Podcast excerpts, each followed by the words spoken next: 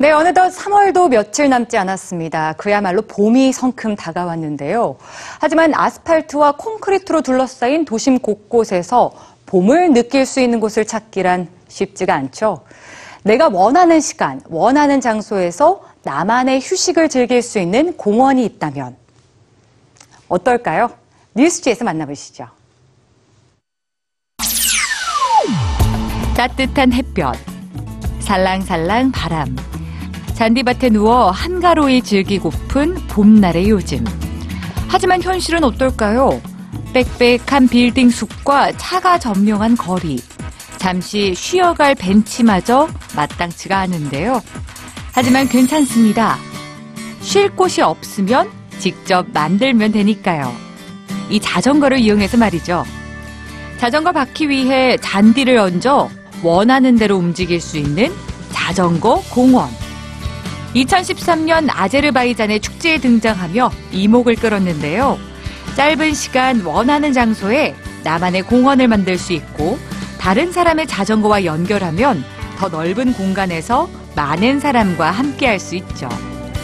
2005년 한 예술단체에서 처음 제작한 이 자전거 공원은 이용하는 사람이 자신이 사는 지역에 맞게 설계를 바꿔서 사용할 수가 있는데요. 누구나 이용할 수 있는 자전거를 통해 시민들 스스로 쉴 수 있는 녹색 공간을 만들 수 있게 한 겁니다. 여기 녹색 공간을 만드는 또 하나의 방법이 있습니다. 커피를 마시고 수다를 떨며 여유롭게 휴식을 즐기는 사람들. 공원의 모습이냐고요? 아닙니다.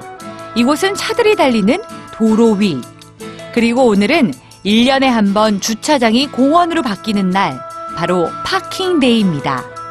파킹데이는 샌프란시스코의 한 디자인 스튜디오에서 자전거로 뒤덮인 거리를 시민들에게 돌려주자는 취지로 시작했는데요. 도로의 주차장 한 곳에 요금을 지불하고 자동차 대신 잔디나 돗자리를 깔고 빌린 시간만큼 각자 하고 싶은 일을 하면 되는 겁니다. 요가를 하거나 책을 읽거나 기타를 연주하기도 하고 심지어 동물을 데리고 오기도 합니다. 또 지나가는 사람 누구라도 원한다면 함께 어울릴 수가 있죠.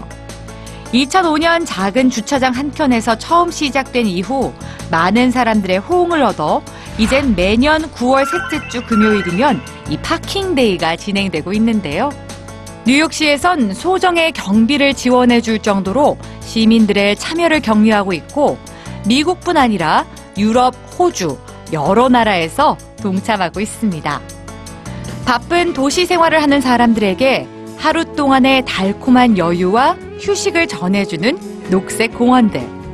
오늘도 숨 돌릴 틈 없이 쫓겨 사셨다고요? 가끔은 일상의 여유를 만들 수 있는 자신만의 작은 쉼터를 만들어 보시는 건 어떨까요?